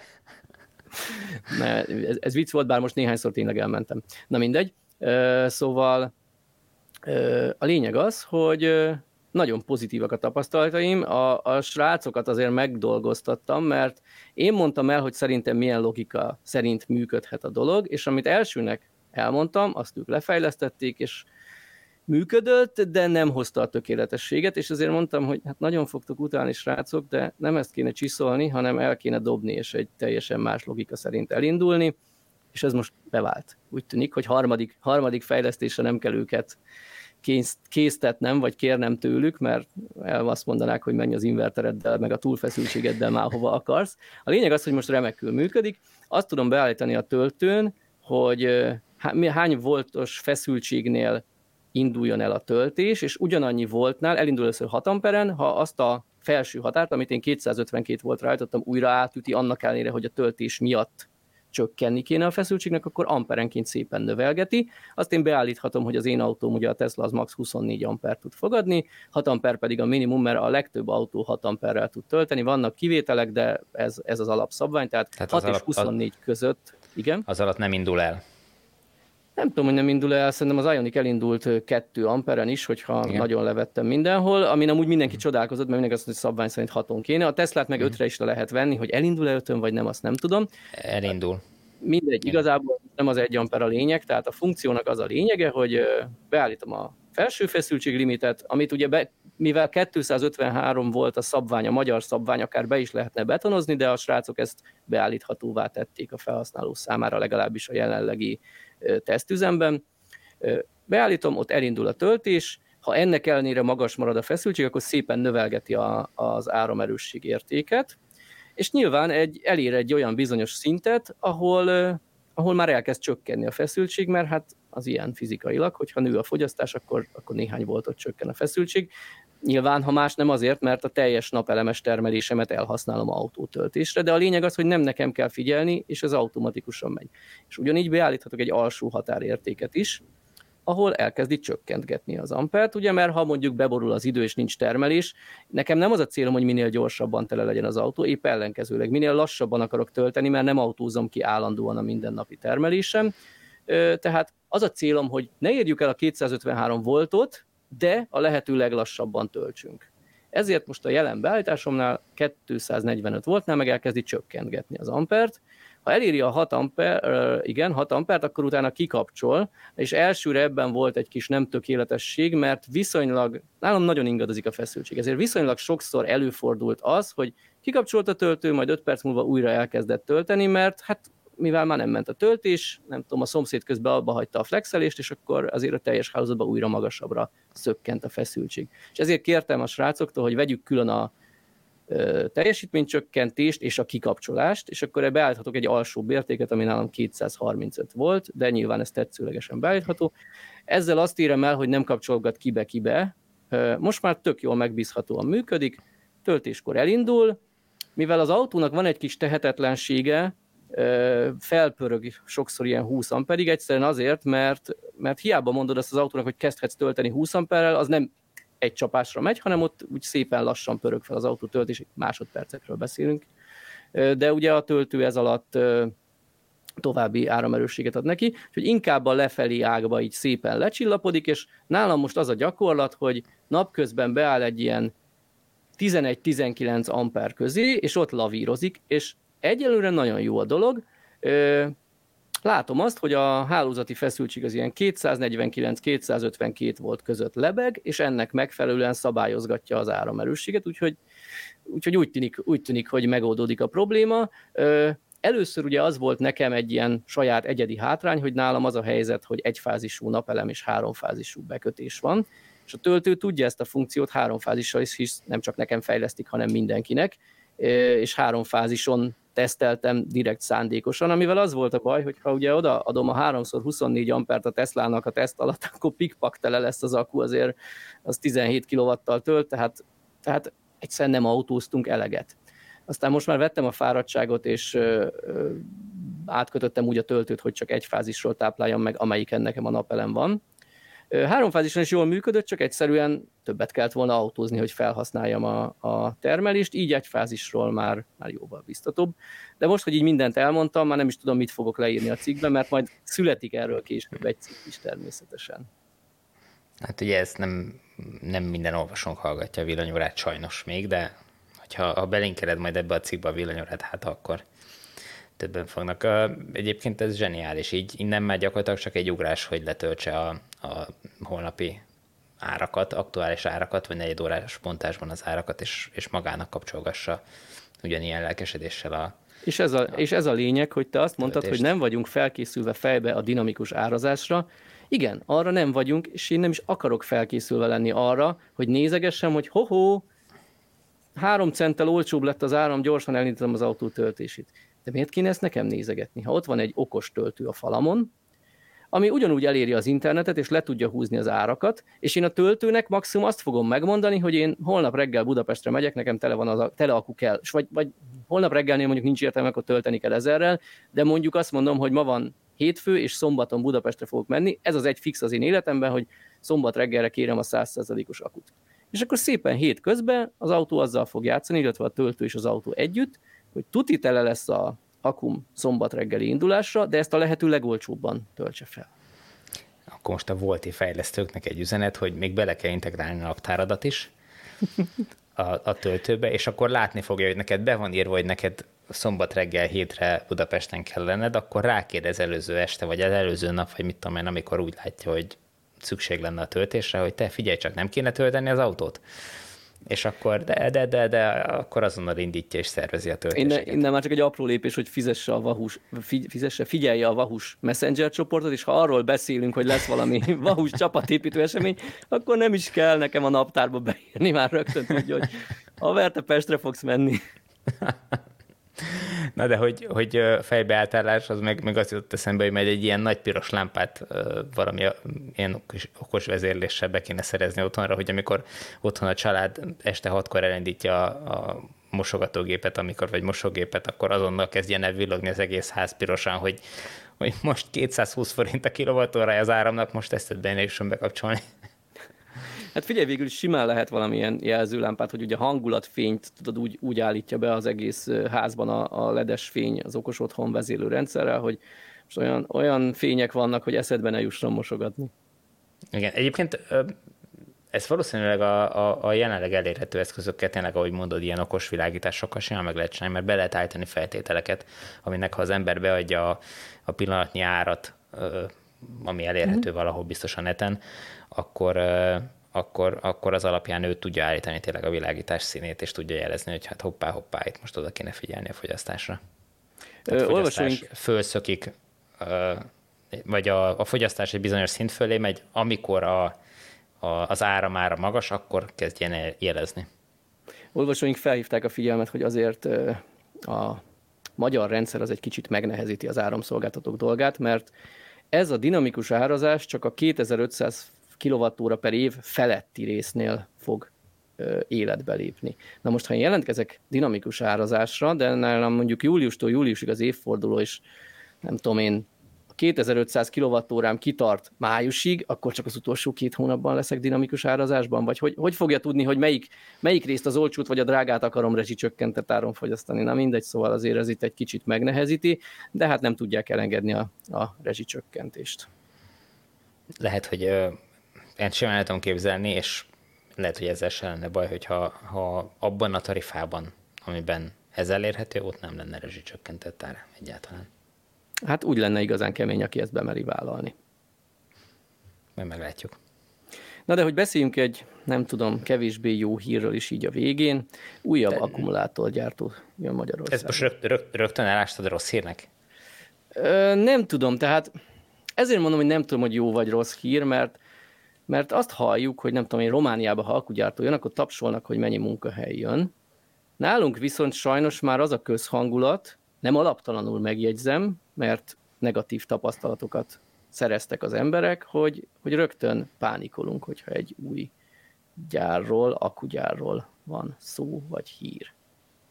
És most jön egy új Nyíregyházára. És most jön egy új, már, már számolni se tudjuk, hogy hány jön egyébként, mert én már csak kapkodom a fejem, mert ugye az a baj, hogy már mindent is akugyártónak sorolnak be, tehát ha valahol akkumulátor alumínium házat fognak préshajlítani, akkor ez lehet, hogy nem jó szakszó présönteni, vagy élhajlítani, vagy nem tudom, mindegy, a gépészmérnökök ne figyeljenek. Valamit, Valamit csinálni, gyártanak. tehát egy tehát nem tudom, egy alubilit fognak gyártani, amiben éppen, nem tudom, felszerelik az akura, akkor azt már akugyárként apostrofálják, és rögtön mindenki aggódni kezd. Tehát azért itt meg kellene különböztetni, hogy hol fognak cellát gyártani, hol milyen cellát fognak gyártani, és mi mennyire veszélyes, de az biztos, hogy már eljutott ez a probléma, vagy ez a feladat, hogy meg kell nyugtatni az állampolgárokat elég magas szintig, úgyhogy a Sunvoda, Sunvoda, nem tudom, hogy kell mondani egy, egy ilyen cégnek Én a nevét. Tudom. Minden esetre már rögtön a bejelentés sajtóközleményébe beletették, hogy a gyár teljes víz, vízigényének 90%-át tisztított szennyvízből fogják fedezni, ami ugye Debrecenben is felmerült. Tehát amire ők ivóvíz minőségű vizet fognak használni, az kizárólag a kézmosás és ivás és építenek saját szennyvíz előkezelőt, tehát még amit kibocsájtanak, az is rendben kell, hogy legyen. A cég napelem parkot telepít, így megújuló energiát fognak felhasználni az akkumulátorgyártáshoz. Hát ugye az elég energiaigényes, de hát ha az ilyen száraz elektródás dolgok felpörögnek, akkor, akkor talán valamelyest javulni fog majd a helyzet. Ezen kívül a gyár csatlakozni fog az önkormányzati monitoring rendszerhez, ezért a levegő, talaj és vízszennyeződések megelőzését garantálni tudják. Na, hát, Bízol bennük, hiszel nekik? Ezt túlzás lenne állítani, ezt, de ezt nem állítanám, de, de szeretnék hinni nekik, igen. Tehát, hogy ha ezeket mind megvalósítják, és ez így megvalósul, és tényleg odafigyelnek ezekre, akkor, akkor szerintem tök jó lesz. Tényleg Magyarországon az a legnagyobb probléma, hogy, hogy nagyon úgy tűnik, hogy mindent büntetlenül meg lehet úszni. Mindenféle biztonsági, tehát munkavédelmi, környezetszennyezési bármilyen turpisságot, bármilyen szabályszegést egy néhány tízmillió forintos büntetéssel meg lehet bízni, ami hogyha az ember figyelembe veszi, hogy itt milliárdok forognak évente, ezek nyilván nem tétel, hogyha egy-egy ilyet kiszabnak. Most mit talán kap tíz ilyet egy évbe, nem, egyszerűen tényleg nevetnek rajta, és minden ugyanúgy megy tovább. Minimum egy, egy gyárbezárás kellene minden egyes ilyen után, hogy a kieső bevételek a, a, a föltorlódó rendelések miatt egyszerűen ne érje meg kockáztatni, hogy, hogy megszegik a szabályokat. És, és tényleg szereljenek be minden szükséges eszközt ahhoz, hogy megvédjék a, a munkavállalókat, megtartassák be a szabályokat. Múltkor egyébként én azon nagyon kiakadtam, hogy ez teljesen ettől független téma, de hogy a, a Sangilnak a, az akkufeldolgozó üzemében kiderült, hogy nem egy, hanem két ember halt meg Sziget-Szent Miklóson talán. Volt erről egy hír, valahol talán az átlátszó.hu. És ez csak egy ilyen eldugott hír ki. valahol egy sokadik sorban. Igen, igen, de nem is ez a lényeg, ez azért kellően egy felháborodás volt, de a, a, a részletek is nyilvánosságra kerültek, hogy, hogy eltömődött a, a daráló gép, ami az akkumulátorokat darálta be, a, mit tudom én, a, az illetékes vezető nem volt meg a, a karbantartó nem volt elérhető, ezért valakire, magyar, ráadásul a hír szerint, most hogy igaz, nem igaz, nem tudom, magyarul nem beszélő munkavállalóra, aki egyébként már csinált már ilyet, vagy részt vett a, a, a, a eldugulás vagy a, az elakadás elhárításában korábban, őre bízták, hogy na akkor oldja meg ezt a feladatot, ő fogott egy flexet, és fölvágta a gépnek az oldalát. Flexel. És ennek hatására robbant föl, ő volt az, az aki rögtön meghalt, vagy, vagy mit tudom, kórházba szállítás után, és egy másik munkavállaló meg, meg néhány nappal később az így szerzett sérülésekbe. Úgyhogy ez, ez tényleg, tényleg félelmetes, hogy ilyen jellegű munkavédelem van egy ennyire veszélyes üzemben, mint ez. Hogy, hogy, hogy ezt meg lehet csinálni, és senki nem felügyeli, hogy, hogy olyanok, akik nem értenek hozzá, nem, nem tudják, hogy mit csinálnak, nem, nem ismerik a kockázatokat, uh, hozzáférnek ilyen eszközök. Egyáltalán ő miért, miért meri ő maga?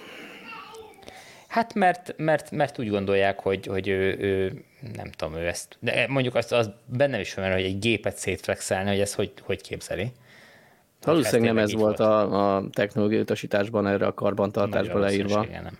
Így van, így van. Na mindegy, szóval, hogy, hogy, hogy ö, tényleg félelmetes állapotok uralkodhatnak. Most nagyon reméljük, hogy az akkumulátorgyártóknál nem ilyen a helyzet, de, de hát ugye a, a, a Gödi Samsung gyárban is volt már halálos baleset, nagy valószínűséggel ott is a, a munkavédelmi előírások be nem tartása miatt, úgyhogy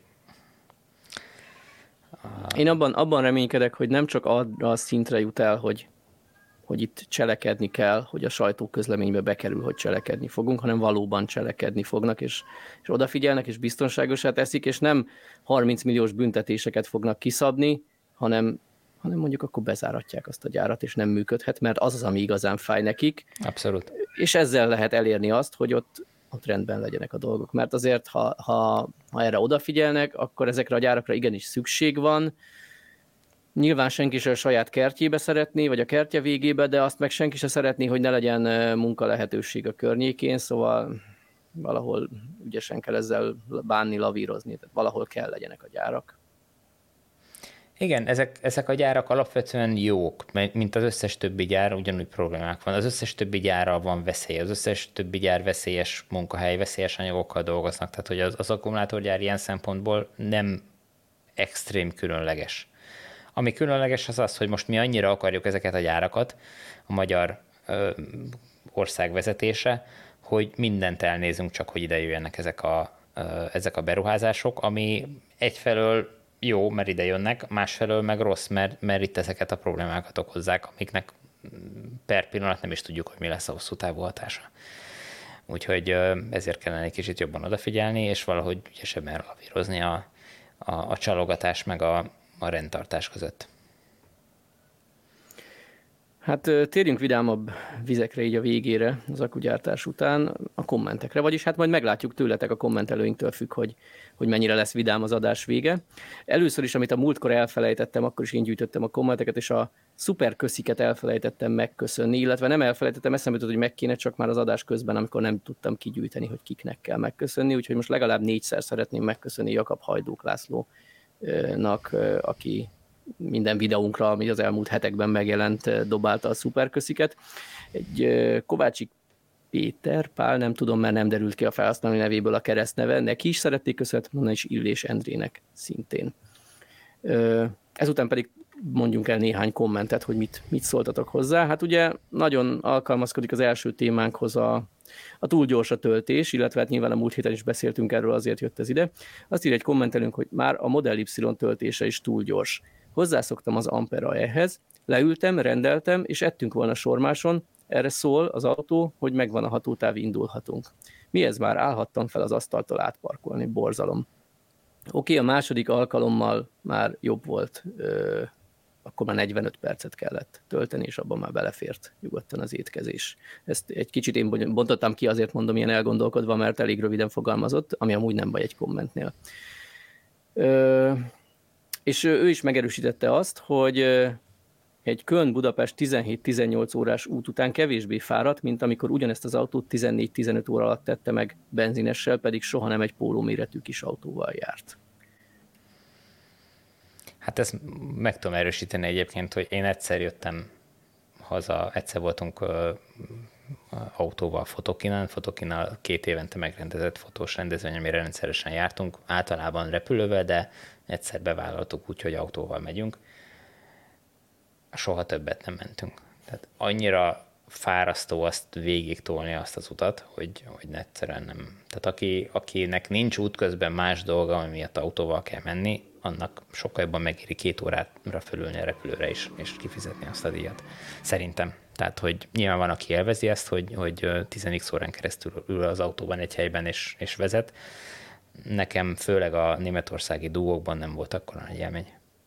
Hát ez mindenkinek magának kell eldönteni, hogy hol van az a határ. Tehát én, én ilyen ezer kilométer körül szabom meg, nyilván ebben van plusz-minusz néhány száz kilométer, nem mindegy, hogy hányan megyünk, nem mindegy, hogy vége autópálya, vagy közben nem tudom, néhány nem sengeni határt is át kell lépni, mert akkor jóval hosszabbra nyúlik az utazási idő. De én azt mondom, hogy durván ezer kilométer, ami nálam a váltószám, ami fölött már szívesebben megyek repülővel, alatta viszont még bevállalom autóval, mert ugye különösen Miskolcról nekem a reptérig is autózni kell, tehát ott, ott még azt mondom, hogy, hogy inkább vállalom végig az autózást a repülés macerája esetleges felára szem figyelembevételével. Igen, de ti rendszeresen megtöritek az utat egy-egy megállóval, tehát hogy ezt úgy, úgy nyilván sokkal egyszerűbb le, letolni, de, de aki beül az autóba Budapesten és Kölnbe száll ki legközelebb, az én nem tudom, tehát az meg lehet csinálni, tehát nem erről van szó. Én is megcsináltam 10 évvel ezelőtt, vagy 15 évvel ezelőtt, de, de emlékszem, hogy iszonyatosan fárasztó. Én, én most, nagyon... Most, mikor Rómába mentünk, az 1300 kilométer, nagyon-nagyon jól esett minden egyes. Már, már úgy vártuk, hogy oké, okay, hány kilométerrel meg a töltőig már ki akarok szállni, mosdóba uh-huh. elmenni, én el nem tudok képzelni azokat, akik, akik 1300 kilométeren nem állnak meg, és, és nem kell elmenni egyszer se WC-re, nem, nem kell megigyanak egy, egy kávét, egy Nem esik jól nyújtózni egy egyet kiszállni. Tehát, hogy, igen, tehát hogy nem tudom, hogy csinálják, biztos van ilyen, elfogadom, hogy, hogy így csinálják, de, de azt látom az autópályapihenőkben, hogy nem ez az általános. Tehát, hogyha ez lenne az általános, akkor üresek lennének az autópályapihenők. Ehhez képest meg meg nagyon sokszor alig lehet parkolóhelyet találni egy ilyen helyen, meg sorbeállás van az éttermeknél, meg a WC-nél, meg a kávéért, meg mindenért. Tehát, hogy, hogy olyanok is, akiknek egyébként nem kéne megállniuk, megállnak. Meg hát most, mit tudom én, Róma környékén autóztunk, és este mentünk vissza Rómába, és nem kellett megállni tölteni de annyira bóbiskoltam, hogy azt hittem, hogy lefejelem a kormányt, és azt mondtam, most meg ki kell szálljak egy pillanatra, fölálljak, ugráljak egyet, mert, mert be fogok aludni egyébként. Úgyhogy most ez egy külön történet, hogy pont ott volt egy töltő, és akkor azt mondtam, hogy na, akkor de abszolút nem néztem meg, hogy, hogy van-e abban a pihenőbe töltő, nem tudtam, hogy indítja, annyit csináltam, hogy odaálltam, rádugtam, oda érintettem a BMW kártyát, és elindult a töltés. Úgyhogy... Itt nem kezdtél volna el applikációkat letöltögetni, de így, nem. hogy elindult, így nyilván Igen. legközelebb annyival kevesebbet kell tölteni hazaúton, vagy akármikor. Pontosan. Na lépjünk tovább. A következő kommentelünk azt mondta, hogy a nátriumos aksi energiasűrűsége nem ma még kisebb, mint a lítiumosé, hanem a kémiából adódóan örökre az is marad az olmosokat leváltja, már annak is örülhetünk. Hát igen, egyrészt köszönjük a kiavítást, másrészt szerintem itt ebben volt egy ilyen, kicsit mi azt mondtuk, hogy, hogy úgy érik utol az, a nátriumos akuk a lítiumosokat, hogy ha megnézzünk egy ö, kezdetekbeli lítiumos akut, amivel simán jártunk, tehát egy korai autónak az akuját, azt ma már tudja egy nátriumos. Na most, ha 2012-ben jó volt nekünk egy akkori akukapacitású hatótávú autó olyan áron, akkor ezt ma már jóval olcsóbban megkaphatjuk, jobb energiasűrűséggel a nátriumosból, tehát így így igaza is van a kommentelőnek, alapvetően nyilván, amit leír, az tök igaz, csak kicsit így a sorok között talán kellett volna olvasni, vagy lehet, hogy mi nem fogalmaztunk elég tisztán. Igen, tehát valószínű, hogy ha adott időpontot nézzünk, akkor a litium mindig jobbak lesznek, de hogyha már eléri azt a szintet mondjuk néhány év múlva, ahol most tart az autózás, csak sokkal olcsóbban, akkor ez egy óriási. Akkor megérheti azt választani helyette, így van. Kis autók kihalásáról beszélgettünk a múltkor, te nem voltál itt. Igen, de hallgattam az adást. Ah, Igen. Pontos, akkor, akkor képben vagy. Szóval Igen. azt írta az egyik kommentelőnk, hogy a kis autókat azért nem keresik, mert drágák lettek. Ha meg már valaki új autót vesz, akkor picivel többért inkább nagyobbat, vagy nagyobbnak tűnőt vesz. A a picivel több pedig tiszta haszon az autógyártónak, hiszen amivel többé adja a nagyobb autót, annyival nem kerül többe a legyártásra. Egy olyan párhuzamot hozott ő, hogy klasszikus pattogatott kukorica trükk. Van a kis adag, ami olyan kevés, hogy senki se veszi meg. Van a közepes adag, ami már neked bőven elég lenne, de picivel többet kell csak fizetni a hatalmas adagért, ezért jobban megéri, és azt veszed, hiába felesleges neked. A mozi meg így jár a legjobban, annyi a dolga, hogy a középső adagot kicsit túláraszta, és már is boldog vagy, hogy többet fizethetsz nekik. Hát lehet, hogy ezt a trükköt alkalmazzák. Így van. Én, én úgy gondolom, hogy abszolút igaza van a, a, az olvasónak, hallgatónak ez, ez így van. Egyszerűen olyan magasak lettek az autóval szemben az elvárásaink. Azt mondjuk, hogy ha már egy új autót veszek, akkor tudja ezt is, tudja azt is, legyen ötcsillagos a töréstesztje, meg legyen benne 23 légzsák, meg, meg vezetés segítő rendszer, de legalább vészfékasszisztens, tehát meg talán az, az EU-s előírás is. is. Tehát, hogy, hogy, hogy olyan, olyan elvárásaink vannak az autóval szemben, amit nem lehet olcsón gyártani úgy, mint ahogy korábban lehetett ezeket gyártani. Ami egyébként valahol értem, a másik oldalon meg furcsálom ugye a technológiai fejlődés kapcsán, hogy hogy nem tudunk ezen átlépni, és egy olyan, olyan technológiai előrelépést tenni, amivel ezek olcsón gyárthatók, de úgy néz ki, hogy nem tudunk. és hát emiatt... úgy, úgy szerintem, hogy hogy mindig fejlődnek ezek a rendszerek. Tehát lehet, hogy a három évvel ezelőtt itt bele tudnák tenni viszonylag olcsón a kis autóba, de már azt senki nem akarja megvenni. Uh-huh. Igen, ez egyébként valószínűleg így van. A, mert a high-end meg drága. A, a Dacia ebből él, tehát hogy a, a Dacia ezt szerintem zseniálisan nagyon jól csinálják, ez nekem tetszik, hogy, hogy a, a Renault-nál korábbi sorozatokban bevált meg már kifejlesztett és magát kitermelő rendszereket használják fel a következő generációs Dacia-kban nagyon sokszor, és azokat árulják, és, és így tudnak olcsó, vagy relatíve olcsó autókat előállítani. Uh, nincs fejlesztési költség, nincs semmit, be kell rakni, és, és, és olcsón lehet gyártani, és az még tulajdonképpen még mindig nagyon jó cucc, tehát nem arról van szó, hogy egy, egy 20 éves technológiáról van szó, hanem egy, nem tudom, 5 évvel ezelőtt fejlesztett, mm. ma már a Renault-ban nem használt valami. Hát gyakorlatilag, mintha azt kérdeznék, hogy megvenni egy 5 éves használt autót, ha teljesen új. Így van. Pontosan. Tehát azt a, azt a technológiát tudja, de egy új példány, tehát nincs, Így nincs van. még tönkre vágva. Így van, és hogyha ha megnézzük a dácsákat, egyébként még már ott tartunk, hogy dizájnban is tök pofásak, tehát hogy még hm, csak, még csak arról sincs szó, hogy, hogy valami nagyon gagyiba teszi be a gyártó. Hát reméljük, hogy az elektromos autóknál is meg lesz ez, hogy az előző modellt még tovább gyártják, kedvező báron, bár most a Tesla Highlandnél alig ha fogják gyártásban tartani az átállás néhány hetét kivéve. Igen, az a, az a helyzet az elektromos autóknál, hogy, hogy ha, ha jó az a stratégia, amit a Tesla csinál, akkor itt pont az a lényeg, hogy a gyártás váljon olcsó, egyre olcsóbbá és olcsóbbá azzal, hogy a technológia fejlődik. Tehát, hogy nem a lehet a régebbit életben tartani, mert többe kerülne. Tehát, nem csak amiatt, hogy kettőt gyártanak, egyszerűen az új hiába lesz modernebb, olcsóbban van. gyártható lesz. Így van, így van. Végül a Honda E2.NY1, valaki azt mondta, hogy N1, egyszerűen mondjuk így magyarul, nem rossz ötlet. Szóval erről érkezett még két kommentünk, hogy mi is ez. Ugye a múlt heti adásból kimaradt, mert ki kellett maradjon, mert a szombaton ment ki nyilvánosba, és hétfőig embargós volt az anyag. Balázs Oszlóban járt, és a Honda legújabb elektromos modelljét tesztelte, de mi közvetlenül a villanyóra után felvettünk még egy 10 perces snittet erről, amit külön kitettünk a másik YouTube csatornánkra. Hát aki audióban hallgat, az sajnos most kénytelen lesz, ha szeretné meghallgatni, hogy mit mondott Balázs a Honda N1-ről föl, fölcsattani a YouTube-ra és ott meghallgatni. A, nem a villanyautósok extra, hanem a klasszik villanyautósok csatornán.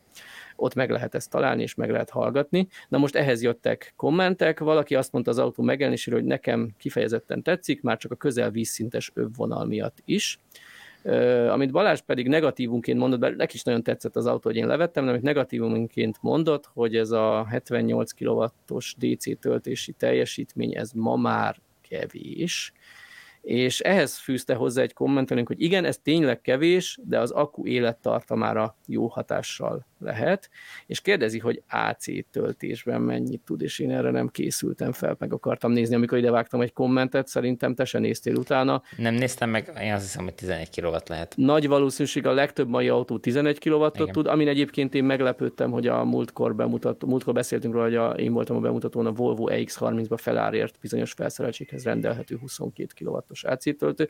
Nagyon kevés autó tudja a 22 kW-os AC töltőt, és szerencsére ma már nagyon kevés autó nem tudja a háromfázisú 11 kW-os töltést. Akad néhány modell, amelyik ilyen 6,6 vagy 7,2 kW-tal tölthető, de nem ez ma már az elterjedt. A legtöbb, túlnyomó többség 11 kW-tal tölthető, melyek felveszik egy fázisról a 7,2-t is, tehát ha valaki csak egy fázissal tudja táplálni, akkor ott nem 3,6-tal, hanem tehát két töltőmodul működik 7,2 kW-tal. Na azt hiszem ennyit a Hondáról, meg a, meg a töltésről. Ugye, ugye azt két, két problémát mondta, az egyik ugye a töltés, a másik meg az ár. Igen, az árat is említette hogy, Balázs. Hogy, hogy magas az ára. Nyilván itt az ár az valamennyire biztos, hogy rugalmas. Tehát nyilván, hogyha ha azt látja a gyártó, hogy ennyire nem megy, akkor, akkor fogja tudni olcsóban is adni remélhetőleg. És nyilván, hogyha az árat jól lövik be, akkor lehet ez egy nagyon népszerű modell is, vagy autó is. Egyébként alapvetően nekem is tetszik, és, és, és egyetértek mind a két kritikával, de azt azért hozzá kell tennem, hogy pont itt, amit az adás elején beszéltünk a, a Maribori töltésnél, ahol a, a Tesla Supercharger-en is csak olyan 70 kW környéki teljesítménnyel tudtunk tölteni, és így is eljutottunk a következő töltőig, uh-huh. tehát hogy nem egy, nem egy lehetetlen dolog. Nyilván ez csak egy ilyen, egy ilyen verseny szempontból rossz, hogyha ha majd lesz egymás mellett több olyan autó, amelyik amelyik nagyjából ugyanazt tudja ugyanazon az áron, de mondjuk ennek az egynek kisebb lesz, vagy fel akkor lesz a töltési teljesítménye, mint a többinek, akkor nyilván hátrányba fog kerülni. De amíg mondjuk ez kinézetbe jobb, divatosabb, vagy, vagy egyéb szolgáltatásokba ki tud emelkedni, addig szerintem ez nagyon sokaknál nem lesz probléma, tehát meg fogják venni. Ezt én személy szerint nem tartom olyan óriási nagy problémának. Hát az ár az, az, az nyilván kemény. Tehát, hogyha hát az, az árhoz azért azt azt tegyük hozzá, hogy az Balázs cikkéből úgy tudom, hogy több felszereltségi szinten készül az autó, de a magyar piacra csak a legmagasabb felszereltséget vezetik be, és az lesz 20 millió fölött.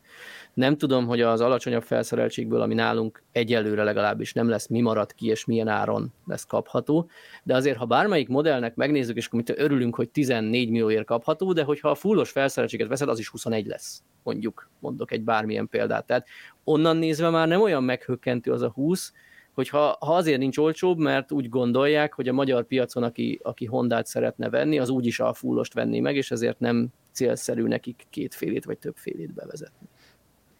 Hát mert meglátjuk, nem tudom. Tehát, hogy ez, ez, ez majd, majd kiderül, hogy hogy fog ja, a magyar piac fogadni. Uh, nyilván szerintem ez még per pillanat a, a Honda kínálatban is egy, egy magasan árazott autó lesz. Um, Mindenesetre, aki az autóra kíváncsi, az nézze meg a másik videónkat. Igen, én bízom benne, hogy menni fog, mert uh, egyébként egy nagyon jó pofa autónak tűnik. Ö, nincs más hátra, mint hogy elköszönjünk. Ha még nem tettétek, akkor iratkozzatok fel erre a csatornára. Um, jelöljétek be, lájkoljátok a, és kommenteljétek, hogyha van bármi hozzászólni valótok. És olvassátok a villanyautósok.hu-t. Hát ez az elköszönés most nem ment folyamatosan, ez belevágtam a szabadba, senki se tudta, hogy a másik mit akar elmondani. Olvassatok mindenhol, lájkoljatok mindenhol, és nézzétek mindkét YouTube csatornánkat. Köszönjük, hogy itt voltatok, sziasztok! Sziasztok!